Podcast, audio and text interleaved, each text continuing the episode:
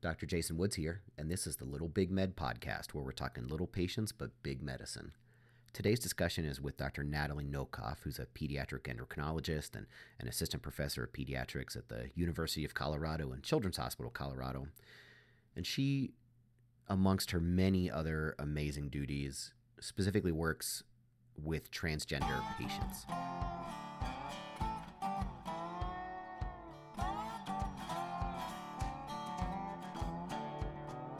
So I wanted Natalie to come in today to, to talk about a subject that I often feel ill equipped to deal with, and that is any of our patients that present and have a expressed gender identity that might be different from what their chromosomes are or exist anywhere along the spectrum that we might consider transgender. And and that can be whether they're presenting for a problem that has specifically to do with that or whether they uh, come in and there is something else. And so I wanted Natalie to kind of give us an overview of these patients and their specific needs in the emergency room. So welcome Natalie. I'm wondering maybe if up front you can give us an introduction in, to terminology or sort of how to think think about these patients as a whole and, and ways that we may sometimes get the communication wrong. Sure. So I'd like to start with a discussion of what the difference is between sex and gender.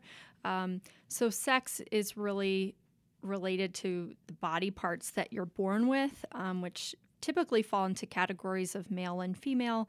Um, but sometimes don't fit into those categories. So that includes folks who are intersex or have a difference or disorder of sex development, um, which is very different from individuals who are transgender, and we won't be touching on that population today. Then your gender identity is your own internal sense of being male, female, or somewhere else on that spectrum. Um, and may or may not align with your sex, and the current terminology is sex assigned at birth. Um, so if your gender identity is different or opposite from your sex assigned at birth, uh, we use the term transgender.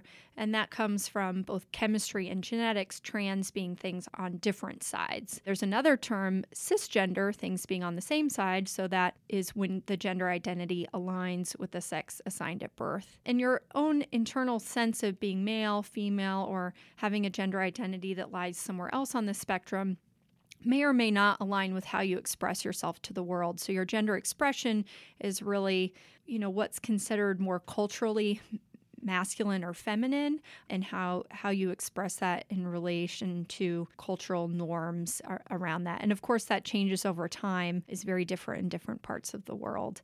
There are other folks who feel like they don't they don't have a gender or don't belong in a box. So that may be people who identify as agender or not having a gender. There may be folks who identify as gender fluid, um, so a dynamic mix of male and female.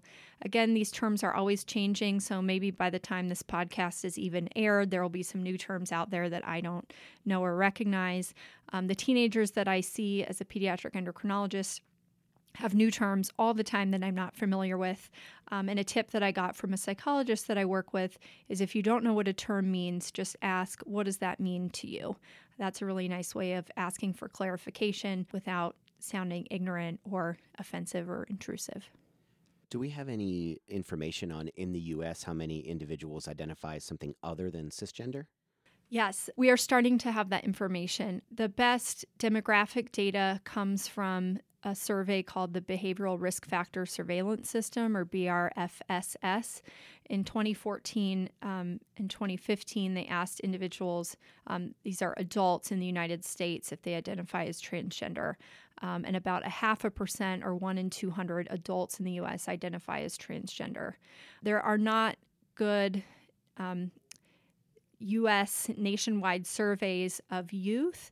Um, some individuals, um, researchers have extrapolated from the adult data to estimate that the prevalence may be slightly higher in youth, about 0.7% rather than 0.5, but there isn't really robust data in the young folk. So 1 in 200 is really common, and that puts it in the same frequency as a lot of the other things that we see. Yeah, as an endocrinologist, it's about the same prevalence as type 1 diabetes. We're coming at this mostly from the, the ER and urgent care, and, and what kind of things do we need to know? So I'd like to start with the place where I have been involved as the first provider who is addressing a patient's desire to express a different gender than their sex assigned at birth. And in those patients, it's often been during a screening for some sort of self harm behavior, or I happen to be the one that asked the question and it all sorts of tumbles out. So if I'm the first provider involved in that, what, do I do? Mm-hmm. Yeah, unfortunately, there is a fairly high rate of um, suicide attempts in individuals who identify as transgender in the United States. Um, there was some survey data from a while back in adults that showed um, a, a, suicide attempt rate of 41% among transgender adults in their lifetime. The prevalence rate in youth varies a lot by whether they're supported in their gender identity. So, in young people who have been who have transitioned and are supported by their families, the rates of depression, anxiety, and suicide attempts in a few small studies really haven't been shown to be any different than age match controls or their siblings. But unfortunately, for a lot of people, if you've been living for a long time and you don't feel like your identity um, matches your body there's a disconnect between you know how you think about your gender identity and what is happening with your body particularly around puberty when these changes start to happen. And you know for a lot of the patients i see it's like what the heck is happening to me? This is horrible. This is not who i am. Um, some folks, you know, can reach a breaking point, which unfortunately, you know, may land them in the emergency room with suicidal ideation or a suicide attempt. Um, in that scenario, I recommend, you know, you're very busy in the emergency room, you have a lot of patients to see. Um, if you have, you know, the time, there's not like a code or something else going on. Um, it's incredibly, it will mean a lot to these these youth if you can just sit and hear them out and listen to them for a while. This may be the first time that they've told anybody, or maybe the first time that they've told someone else other than a best friend, for example. So if you could have the time to sit and listen, I think that's very important. When a teenager shares something that's very personal, or maybe the first time that they've shared it, I always thank them for sharing it. Um, you know, and if you want to ask more personal questions, ask permission before asking those more personal questions. In the moment, you're going to be a, a, no different from anybody else, assessing their safety and getting them the care that they need. But it is helpful in a relatively timely fashion to have someone contact, you know, your local transgender team or the providers that have experience with seeing transgender youth in your area to get them a follow-up appointment in clinic after they're discharged from the hospital or emergency room or, or inpatient psych unit. Are there any resources that you can recommend for the patients, specifically, especially if they, they reveal this to you, but they themselves are not ready to tell their family as far as w- what they can do next or, or a community for them? I, I think this is a bit on a case by case basis. I would always ask that young person Have you told anybody else in your life? Are you comfortable telling your parents? What do you think your parents' reaction will be? How much of this do you want to try to share with your parents today versus put off for another time? Um, I I wouldn't automatically, you know, tell anybody that information without the use consent. Remember that your gender identity and sexual orientation and gender expression are all confidential HIPAA uh, related information. So that's not something that you can share without that person's permission. Um, and unfortunately, for many youth, um, if you did share that information with their families or with their communities, that may actually put them at worse safety risk, right? You know, acutely. Um, and so, of course, you know, our job is to do no harm, and we absolutely don't want to put youth in an even more dangerous situation than they're already in in the moment. I, I would follow their lead. They may want to use that opportunity to have you in the room and start to share some things with their parents. Um, if they're not ready for it, I I wouldn't push them and I would wait for a team of people with more experience to help determine how that information should be shared on what timeline and with whom to make sure that that person's still safe. Uh, so if the patient or the families are are asking for resources on on um, any sort of medical treatment or um, counseling or, or even just connection to a community of people who express themselves the same. Uh, is there a good um, resource that you know of, or what do you mm-hmm. normally tell them as far as things they can go read or, or look at? Yeah, I think um, there's a lot that exists at the local level local LGBT organizations, local support groups, online support groups, Facebook groups etc. So I think some of that depends on what's available, you know, in each of your communities for those people who are listening. There are some national organizations like Gender Spectrum um, that have some resources online. But again, everybody's gender identity and what they're looking for and what they're hoping for in terms of transition is is different. So I would try to first assess like where that youth is, what they need to change in their life in order to feel more comfortable in their you know home in their school in their own skin and then help connect them to the teams that can help with that process if transition for them is a part of that process there's usually not any urgency in terms of like hormones or medications in that moment. The one thing that I consider relatively urgent on the order of, you know, maybe weeks or months is a young person who's starting to go through puberty and that puberty is causing immense distress or dysphoria and we do have puberty blocking medications that are reversible that can be used to stop those pubertal changes which we can get to later. That obviously would never be something you'd do in the emergency room but you could refer them to your local provider. So I do I do want to jump into that because while I'm not the one that's starting them, there there may be patients that come see me who are and I'm wondering about two different categories. One who are on medications to stop puberty, mm-hmm. and then the second would be patients who are already post-pubertal who are then on some sort of hormone medication. Mm-hmm. They aren't meds that I'm particularly familiar with, especially any sort of side effects or interactions with other medications. So what do we need to know? Sure. So there may be individuals who are on no medications who express their gender identity, you know, different from the sex assigned at birth. Um, and as an emergency medicine provider, I think the most important thing for you is to one check in about you know how that person wants to be referred to. Um, you can say, you know, what name do you go by? What pronouns do you use? If there, if you need to assess like certain body parts. I'm pretty explicit about the reasons why I need to ask these questions. You know, is there any sort of like safety issue at hand um, and keep it focused on body parts, not identity. Like if someone you think needs a urine pregnancy test, I might say something like, Our hospital requires that all folks of a certain age who have a uterus in their body get a urine pregnancy test before they undergo surgery or get a CT scan do you have does that include you? Like do you have a uterus? And try to separate it from identity. So we can maybe get into more safety issues around er and body parts because i think that comes into play. Do to do that first uh, maybe let's loop back let's go through medicines okay. and then loop back so in terms of those folks pursuing some medical management for young people, there are a set of guidelines through the Endocrine Society as well as the World Professional Association for Transgender Health, or WPATH, standards of care um, that guide our practice as people who do this work.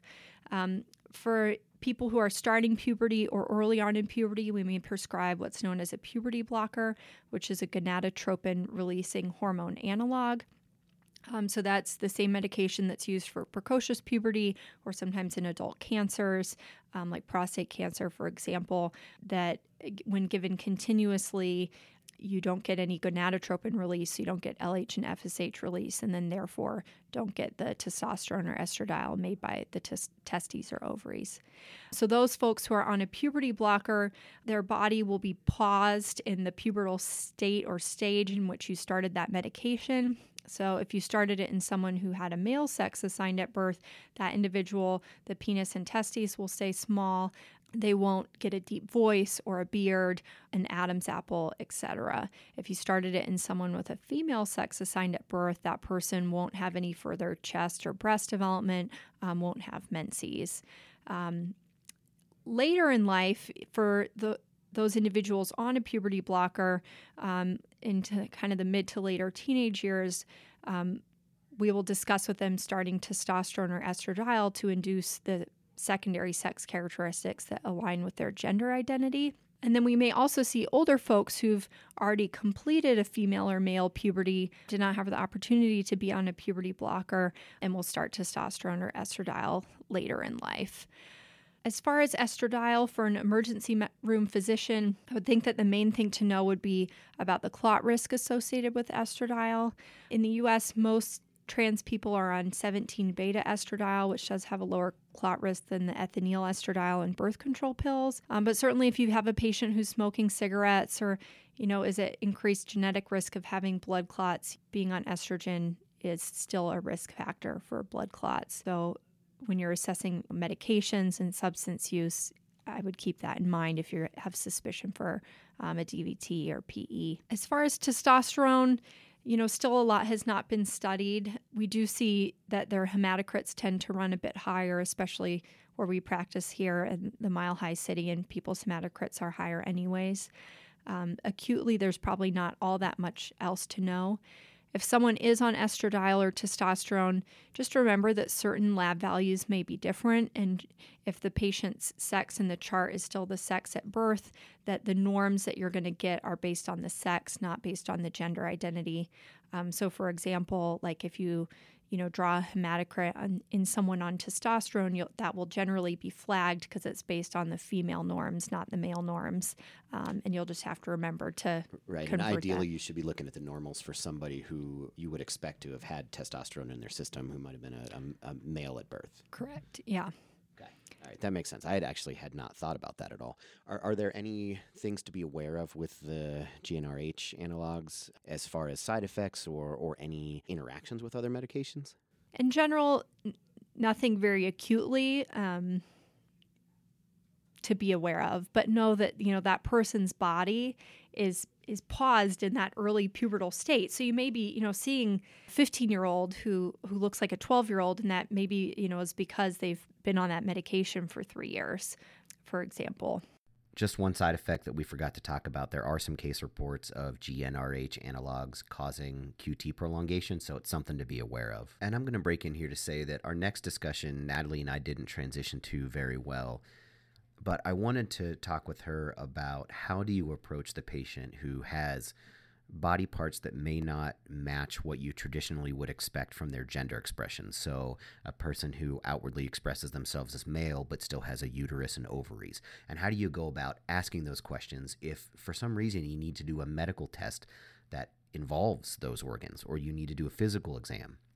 And she has a very good approach to it if if there's a reason why you need to assess what body parts they have, for example, you know, their internal reproductive structures or external genitalia, then explain to that individual, you know, why you need to ask those questions and keep it focused on the body parts and separate from identity. That body part may actually be a part of that complaint. For example, you may have a transgender guy who's on testosterone who still has a uterus who comes in with like a very heavy menses or, or bleeding that needs to be controlled or stopped. And so then, of course, you need to assess that. Or you may have um, a transgender girl who's having blood in the urine or penile pain or you know urethral stricture or something else so it may be a very acute complaint that you have to address um, or it may not be an acute complaint but you may have to assess something for safety like around urine pregnancy tests um, before any imaging tests or surgery um, and then it may not be a big deal at all, and then you probably shouldn't really ask unless you need to, like they're coming in for a sore throat or an ear infection,